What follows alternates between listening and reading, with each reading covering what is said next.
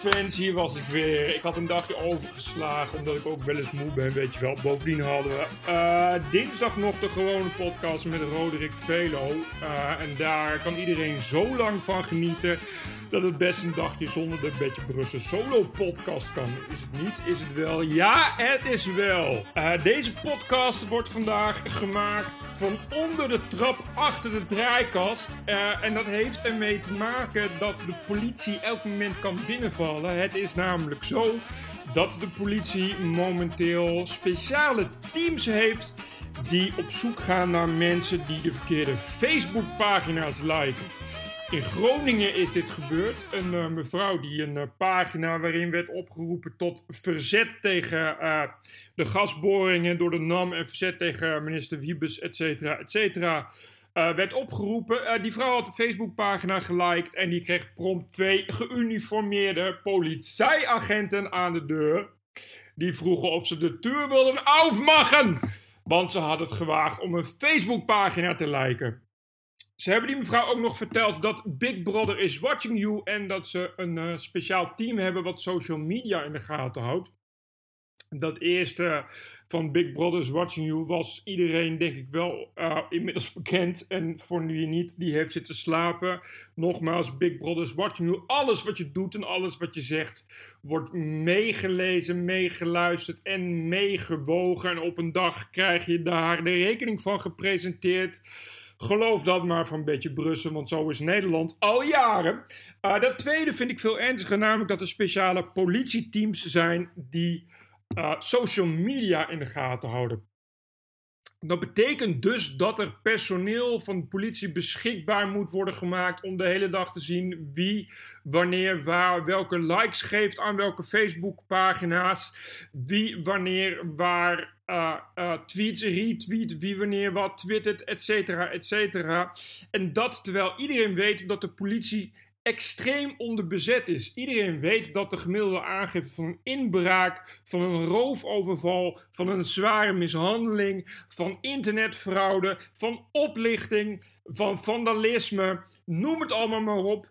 Uh, dat dat geen prioriteit heeft. Dat het al moeite kost om daar aangifte van te doen. Dat je aangifte onderop op de stapel terechtkomt. En dat je binnen twee weken een briefje in de bus krijgt met: sorry, geen aanknopingspunten, geen prioriteit voor deze uh, misdaad en voor deze aangifte. Onze prioriteiten liggen elders.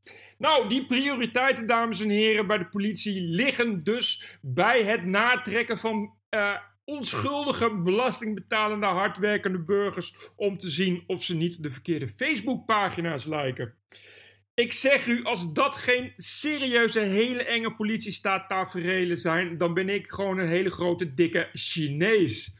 Een dikke Chinees. Hoe dan ook, uh, groene politie of geen groene politie, deze aflevering van Radio Vrij Oranje uh, van onder de trap achter de draaikast gaat gewoon helemaal door. Geen politie die meer wegkrijgt. Dan zullen ze me hier toch weg moeten slepen. Als ze me ooit vinden, want ik zit dus onder de trap.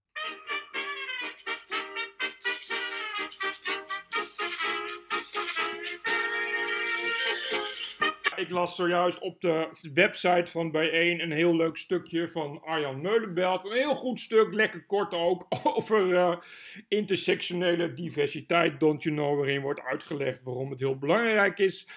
Maar over het feit dat de uh, nummer 3 op de lijst van bijeen, die dus mogelijk, zoals de peilingen er nu uitzetten, net niet of net wel kan worden gekozen tijdens de aankomende gemeenteraadsverkiezingen in maart heeft gelogen over haar cv als psychiater. Maar goed, de oude media, de professionele, traditionele oude kwaliteitsjournalistieke media, zitten natuurlijk al weken, in elk geval dagen, bovenop uh, de Sylvana Simonsgate. Laten we eens even kijken wat we vandaag allemaal in de professionele kwaliteitsjournalistieke media vinden over het geval Sylvana Simons en de cv-liegende nummer 3 neppsychiaat. In de Volkskrant vandaag het volgende.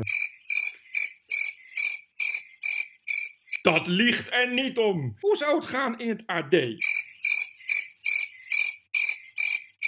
Oh, nou, Die kwaliteitsjournalistieke media zitten er weer bovenop. Het uh, bewaken van de democratie, deze bloedhonden die de democratie elke keer weer voor de poorten van de hel wegslepen, daar mogen we wel, blij mee zijn. NSC Handelsblad. Wat hebben jullie tot nu toe gedaan met uh, Keling Kuit en uh, Sylvana Simons en bijeen Amsterdam? Verdomme, nou de NPO dan, die zal er wel bovenop zitten. NPO, kom er maar in. Het is fantastisch. Sylvana, wat vind jij er zelf eigenlijk van? I will look for you. I will find you. And I will kill you. Gelukkig ben ik niet te vinden, want ik zit onder de trap achter de draaikast.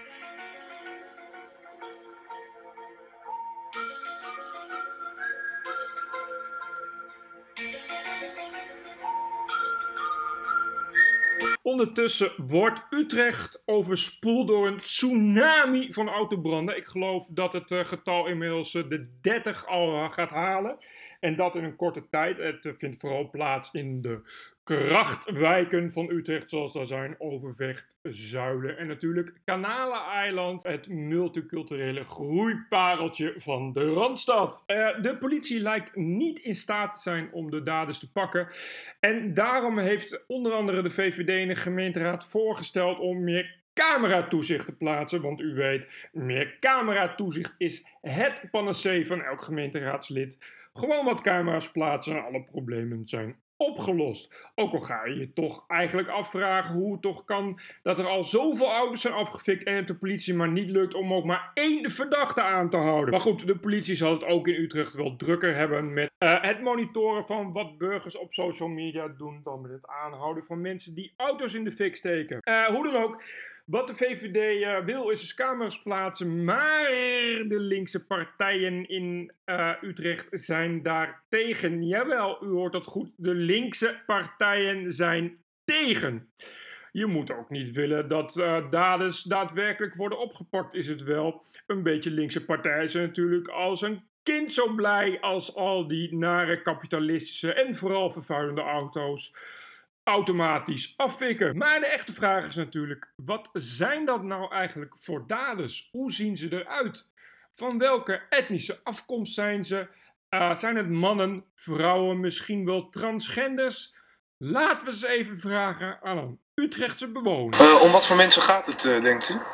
Nou, ik, ik, noem ze thuis rotjochies. Nee, nee, nee, nee, nee, Aha, rotjochies. Wat vindt de VVD in Utrecht eigenlijk van? Nou, de informatie die wij nu hebben gaat het om minderjarige jongens, dus bijvoorbeeld van 15 en 16 jaar, uh, die het gewoon leuk lijken te vinden om, uh, om auto's in brand te steken. Nee, nee, nee, nee, nee, Minderjarige jochies van 15 of 16 jaar die het gewoon leuk vinden om auto's in de brand te steken. Juist ja, minderjarige jochies, rotjongens, jongeren, u kent de benaming wel. Hoe dan ook, uh, in Utrecht uh, zijn de autobranden voorlopig nog niet opgelost, want de politie heeft het ofwel te druk met het uh, thuisbezoeken van mensen die Facebookpagina's lijken, ofwel heeft wel hele andere dingen te doen, zoals onderbezet zijn. En er komen ook geen camera's, want dat mag niet van de linkse partijen. Dus woont u in Utrecht en heeft u een dure auto, kan ik maar één ding aanraden en dat is huur een garage of zet uw auto ergens anders neer. Hoe dan ook, zet hem niet neer op straat in Utrecht. Utrecht is verdoemd.